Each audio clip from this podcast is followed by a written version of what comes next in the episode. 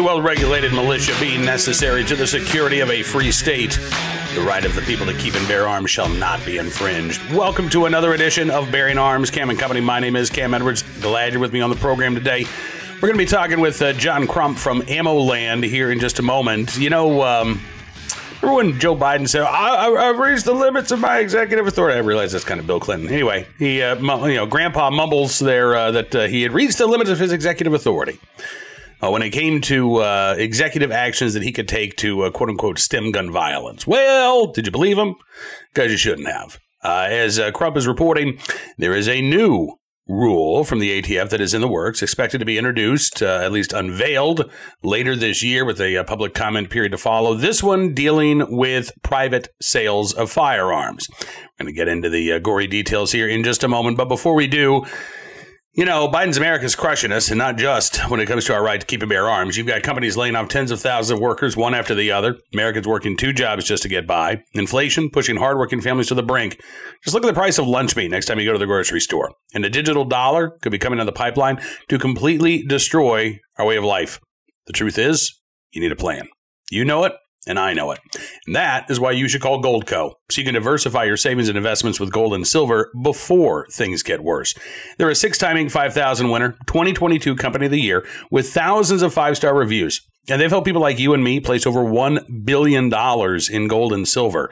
They're offering up to $10,000 in free silver while supplies last. And if you call them today, Qualified callers will get a free Ronald Reagan half ounce silver coin. So don't wait. Call Goldco at 855 412 3806 today. That's 855 412 3806. All right, so let's get to our conversation with uh, John Crump talking about this uh, proposed rule that uh, looks like it's coming down the pike from the ATF. This one, again, not dealing with frames or receivers, not trying to uh, redefine what a firearm is, but instead trying to redefine who is uh, predominantly engaged in the business of selling firearms uh, in order to derive a profit, to predominantly earn a profit. Yeah. John, thanks so much for coming on the show, man. It's great talking to you again. Uh, no problem. I always love coming on your show.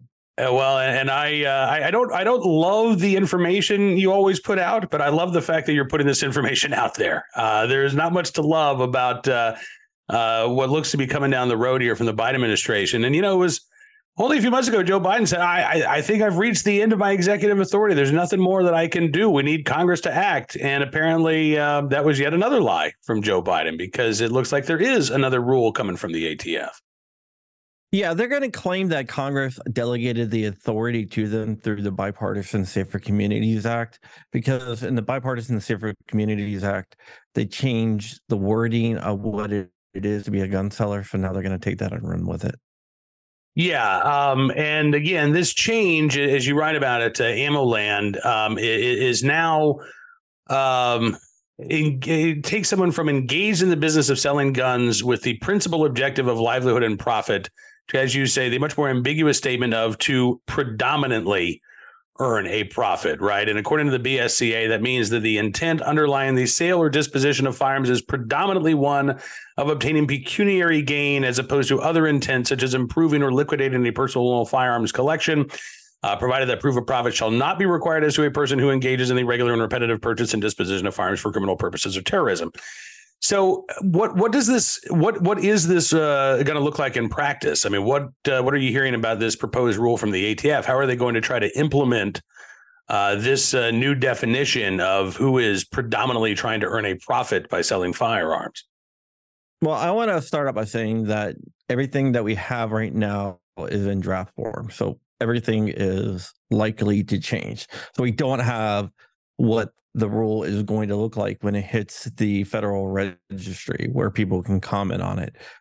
But right now, it looks like if you make a profit on selling a firearm, then they are going to consider you in the business of being a gun seller and require you to get a federal firearms license. Now, how are they going to enforce that? I'm not really sure. And I, at this point, I don't think they're really sure how they're going to enforce that or even know because a lot of states, private sales are private. You don't have to go through an FFL or anything else like that. Yeah, no, that's absolutely right. Um, and then again, I mean, like as you say, trying to figure out, okay, well, who is in the uh, who's predominantly earning a profit? Uh, how many guns are they selling? All of those seem to be pretty devilish details, but I guess from the perspective of the gun control groups and the Biden administration, it, it really doesn't matter. Those are devils that uh, that we will have to deal with, right? Uh, ATF might have to figure out how to enforce this law, but it's going to be gun owners who are trying to figure out how to stay in compliance uh, with this law. And even if you live in a state that you know allows for private sales, uh, theoretically, the ATF that doesn't matter, right? Uh, if if you are selling a firearm, and it could be as few as one firearm for a profit, they could say, well, you got to become an FFL. That is correct. And that's the scary part. We don't have all the information yet because they don't have all the information. What I do see happening is that a bunch of anti-gun groups are going to start running social media campaigns and writing articles and everything else about you know the gun sale loophole or the private sales loophole they call it and the digital loophole because they're going to go after places like Armslist as well and mm-hmm. try to mm-hmm. shut down those places Absolutely. I mean, you you note that Armslist has been sued um, more than once. Uh, uh, those lawsuits have been unsuccessful, right? Um, uh, basically, uh, the judges have said Armslist is not an FFL. They are basically an online marketplace, uh, and section I think Section 230 applies to them, right? They're not responsible for the uh, content of the postings that people are putting up. They're just sort of the the message board itself. And we know the gun control groups hate that. Um, you know, it's also interesting though because the gun control groups have been on a tear the past couple of weeks, John. I'm sure you've noticed this, complaining that there are more FFLs in this country than Starbucks and McDonald's. And a lot of the FFLs that they're talking about are again not brick and mortar retailers, but they're people who have an FFL license for their own personal use, maybe, or maybe they're you know doing something part time, uh, uh, whether it's you know selling firearms, or even just engaging in transfers. But the gun control groups hate the fact that there are so many FFLs out there and if this rule change comes, they're either going to be a lot more FFLs, or maybe their intention is going to be uh, cracking down on FFLs at the same time, requiring private sellers to become an FFL if they simply want to transfer a firearm and make even a couple of bucks profit. Yeah, what I see happening is them trying to go after the tabletop FFLs in the future. Right now, there's like 16,000 596 uh, brick and mortar mortar stores at last count. I just did, did this research over the weekend, and there's 65,000 total FFLs, which in, which says that most people are FFLs out of their home tabletop FFLs. Yeah. So do they want those around or not? Because it seems they to me like so so again, you know, require people to become FFLs at the same time cracking down on the number of FFLs where does that leave most gun owners? That leaves most gun owners with less of a choice of how to get firearms. They know they can't ban firearms because every time they try to do that, they lose in the courts. So now they're trying to go after the actual transfer of firearms. It's something that I've seen them try to do in, in the past. It's just like with all the lawsuits against gun stores. Philadelphia is suing three gun stores. And trying to claim that the PLCAA doesn't cover them because there was a straw purchase at a gun store. And since they had FFL or ATF training, they should have been able to spot that. So they're trying a lot of dirty tricks here to shut down the supply of firearms to the people, especially since the number of guns sold is way up over past times since COVID, at least. Yeah, absolutely. 48 straight months of at least uh, 1 million firearm transfers, according to the National Shooting Sports Foundation. I mean, that's that's pretty staggering. Uh, and again, you know, the, the gun control movement was all about uh, reducing the number of firearms, not to add in a million per month uh, to the uh, you know private collections of Americans. So uh, it's you're right. We have seen this before. I mean, going back to the '90s, we've seen attempts to go after gun makers and gun stores. Um, that that won't change uh, going forward. I'm, I'm curious though. You know, one of the other things we've seen about the uh, BSCA in recent weeks is the fact that the education department is viewing another provision in that legislation as preventing uh, funds going towards like archery in schools programs or hunter ed programs. And that's actually gotten some bipartisan opposition. Um, granted, the the Democrats who are complaining about it are guys like you know Joe Manchin and Jon Tester, who I think have their own political reasons for wanting to appear moderate on this issue. But I, I, I am hopeful, at least, that maybe with folks starting to take a look again at the language of the Bipartisan Safer Communities Act. Uh, and maybe tweaking that language in order to, you know, again, provide that funding going forward. Maybe there's also an opportunity to go back and revisit this language and say, all right, we can already see what the ATF is going to try to do here in abusing this. So now let's let's go back and, and maybe go back to the old definition of uh, who's engaged in the business of selling firearms uh, to maybe thwart the ATF. Have you heard anything about uh, plans to do something along those lines? I heard some stuff in Congress about some Republicans that want to do that. But overall, I don't see a big push for that to happen. I hope it does, but I just don't see it happening right now. I don't think there's enough pushback. Maybe when it gets closer and the actual rule comes out or the proposed rule comes out, maybe then. But as of right now, I don't see it happening, yeah. unfortunately. Yeah, and you're right. And it may be that um, you know Congress Congress is a reactive body for the most part. Um, and so, you know, you're reporting. Uh, I, I, think it's probably the first time that a lot of Congress critters are even aware that this uh, proposed rule is, is coming down the pike. Maybe when this rule actually does get officially proposed, uh, that lights a fire under uh, uh, you know Republicans' uh, pants, and they do start moving forward on this. But also, gun owners, we have an opportunity right now to speak up. Uh, and to let our representatives and senators know, hey, this is an issue that that is concerning. It's it's on the horizon uh, and you need to get ahead of this. If if we start making some noise, maybe that makes them perk up a little bit too. Yeah, it definitely does.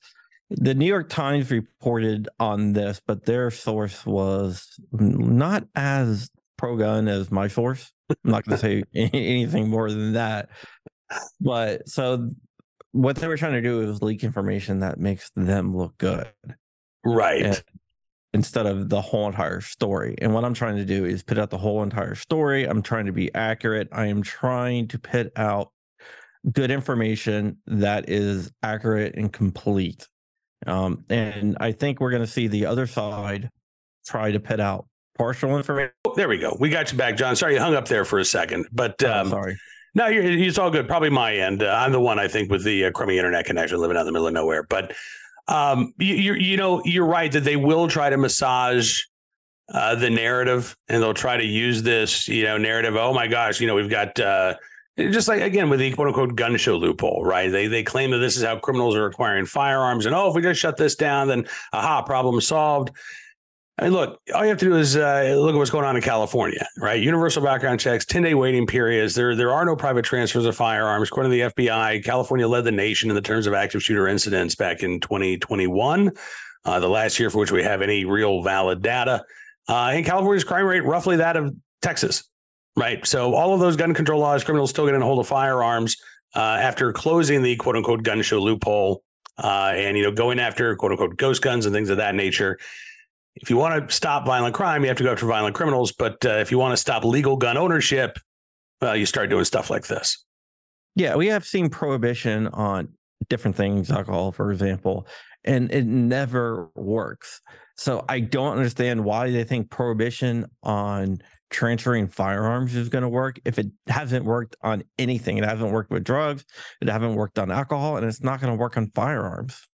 I'm with you. I'm with you. And can you imagine having to get like a liquor license before you get offered your neighbor a beer? I, I mean, I, right? I mean, like, well, we want to make sure that you know we're we're stopping minors from drinking. We have over hundred thousand alcohol involved deaths every year, so this is just a common sense, reasonable step to ensure that uh, alcohol is not getting into the hands that it doesn't belong in. Uh, I don't think the American people would uh, would stand up for that or would uh, take that line down. Uh, but again, we're going to have basically the equivalent of this. It sounds like uh, coming from the ATF going forward. John, again, I really appreciate your reporting. Like I said, and, and, like you said, this is in draft form, so we don't have a lot of the details yet. Uh, but I know that uh, your source is going to continue talking to you. You've obviously got an open microphone anytime you want to come back and help spread the word here on Cam and Company. Uh, but in the meantime, if folks want to follow uh, your reporting, what's the best way to do so? Uh, Ammoland.com. Uh, that's where I do my writing at. I also have a YouTube channel, John Crump News, where I do um, on video stuff. So right. Those two places are the best.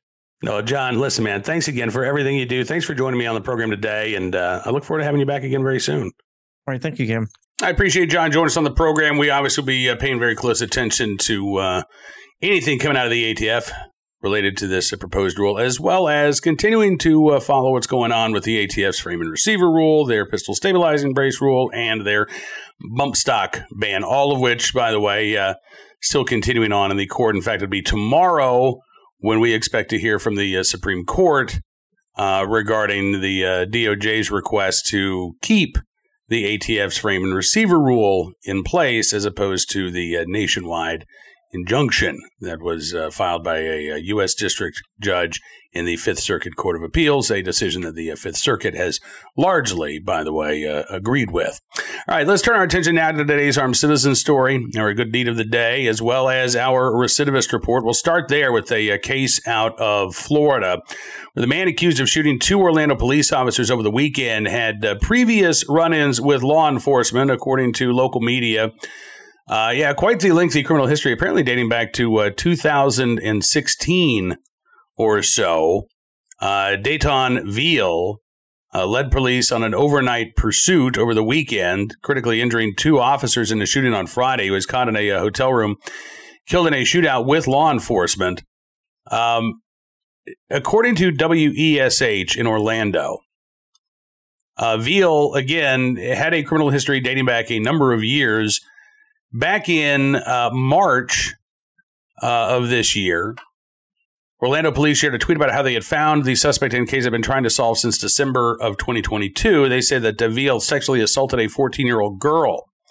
He was arrested on sexual battery and molestation charges. He posted bond, and then he was put on probation for this crime in April. Authorities say two months later, he violated the terms of his probation, cutting off his GPS monitor uh, police weren't getting calls or uh, answers from Avil's cell phone. They couldn't fa- uh, find him. A, uh, red Ford Fusion connected to a, uh, homicide in Miami uh, was found on Friday. Veal was in that car Friday night. And again, that's when the gunshots were fired. The two officers were shot. both officers expected to survive. But again, have to ask yourself the question why did Dayton Veal, with so many criminal charges dating back to 2016, I believe, uh, why on earth was he given such a lenient sentence and a plea deal when he's accused of sexually assaulting a 14 year old girl? Probation, GPS monitoring, uh, clearly didn't keep uh, Mr. Veal there on the uh, straight and narrow, given the uh, circumstances of his death over the weekend. Now, today's armed citizen story from Maryland, where a 17 year old in critical condition after uh, apparently being a part of a, a carjacking, a, a, carjacking that was uh, stopped by a retired police officer. This is not the first time that we've uh, heard a story like this, where uh, individuals are able to track down their stolen car go to find their stolen car only to be shot at by the uh, occupants. In this case, it was in Glendale, Maryland. Detectives with the uh, Prince George's County Police Department say uh, the uh, uh, suspect, who is now in critical condition after being shot by that retired police officer, a 17 year old from uh, Mount Rainier, Maryland. according to WUSA, the teenager armed with a handgun led stole a car sometime between Friday and Saturday evening. After the carjacking, a man identified as a retired police officer, located the stolen car on uh, Margarita Avenue in Prince George's County. He says the car had been stolen from a family member. Police say inside that stolen ride, there were three occupants, including the 17 year old suspect who got out of the vehicle during a confrontation between the man and the teenager, both of whom were armed. Police say the man shot the teenager. Man remained at the scene, provided aid to the teenager while the two other people inside the stolen car fled. Um, the teen transported to an area hospital where he's recovering, facing multiple handgun charges, theft of vehicle charges. Uh, right now, nobody else has been charged in connection with the case, including the retired law enforcement officer. Now, it does sound, based on uh, initial reports, that this was a case of self defense, uh, but this is also Prince George's County, Maryland, one of the more anti gun jurisdictions in the, uh, well, in the country. Uh, certainly, the state of Maryland is an anti-gun jurisdiction all on its own. So we will be keeping our eyes on this story, see if there's any uh, more details that emerge. But right now, again, looks to be a, a case of self-defense. They're on the part of the retired police officer in uh, Prince George's County, Maryland, one of the uh, chosen few who are still able to uh, carry in most circumstances in the state of Maryland, given all of the uh, new gun-free zones that have been in place after the demise of their May issue concealed carry laws. Finally, today, our good deed of the day in the right place at the right time, willing and able to do the right thing. A uh, gentleman who is uh, homeless, who saved a woman in South Bend, Indiana, as well as her dog from drowning in the St. Joseph River. The uh, pair able to reunite just a couple of days ago. Uh, Jacob Schoenborn, I hope I'm pronouncing that correctly, is uh, his name. Jacob has been in the uh, South Bend, Indiana area for a few months. And uh, really, again, in the right place at the right time. Just a few days ago, Patty Reisner, uh, this was a about a, well, almost two months ago, back on June 16th. She was uh, taking her dog for a walk. They walk along the St. Joseph's River. She said, I usually walk my dog in Howard Park. Had a plastic bag with my phone hanging on my arm. Dog's on the retractable leash. We get to the end of the race behind Oak Lawn, and the dog likes to put his paws in the river. So they walked down onto a boat ramp, a boat ramp. Uh, but the ramp was a little slimy, had algae, had uh, some goose droppings on it. She said her dog uh, was starting to play, so she stepped forward to pick it up. She said it was nasty water. The ramp was slippery, and she lost her footing. Uh, she fell into the water. She's trying to keep herself and her dog out. Uh, she said that she was sure she would pull the current. Her dog went under the water. She was yelling for help, but she didn't see anybody. She said, I was sure they'd find me in a few weeks. I didn't have any ID on me, so they need to figure out who I was. I knew for sure I couldn't let go of the dog. And that is when her guardian angel stepped in. Uh, Jason Schoenborn came to her aid, first telling her, calm down. She said he took off his shoes and socks, sat down, scooted down the ramp, then extended his foot so she could grab onto it. And once she did, he was able to pull her up onto the ramp along with her dog. She said uh, he saved my life. He kept telling me he wasn't good in difficult situations. Clearly, he rose to the occasion. He said, uh, My instinct to help clicked in. After he got her to safety, he uh, pulled his one towel from his backpack, wrapped her up, and uh, dried off the dog. Uh, Patty said my blue jeans and coat were sopping. It was like wearing a wet blanket. I was concerned about my wet phone, the keys in my bag, but Jacob said those are material things. Those can be replaced. So she actually left her dog in the care of Jacob and went to go get her car. She returned. She gave him some money. Uh, he said uh, he didn't expect that, but he thanked her. She said she was sore for uh, several days afterwards and said, I needed to recover, but once I felt better, I went down to look for him by the river again. Took a couple of trips to find him. She said, I told him that people needed to know what he did for me, that he was my guardian angel. I can tell that he's a good man. Only a good person would help me. So the pair reunited recently, and uh, Jacob talked a little bit about how he got to uh, South Bend. Said that he was raised in Missouri and Oklahoma before moving to Indianapolis with his family. Says he knows he has depression. Says he wants to get on the right track and get a job, but he isn't sure how. He has relatives in the area, but he hasn't had any contact with them. He said, uh, My mother died two years ago, and she was my rock. In uh, Indianapolis, he said he stayed with friends, stayed at a motel, Said I came to South Bend because I heard I could get help and there was a bed here. That lasted a week. I've been stranded for four months. Don't have any friends here. Now he's got one. And hopefully he's got more. Uh, again, in the right place, at the right time, willing and able to do the right thing. And I suspect that there are going to be some folks there in South Bend who uh, will also be in the right place at the right time, will be willing and able to uh, lend a hand to Jacob, uh, Jacob Schoenborn and hopefully uh, get him on that right path.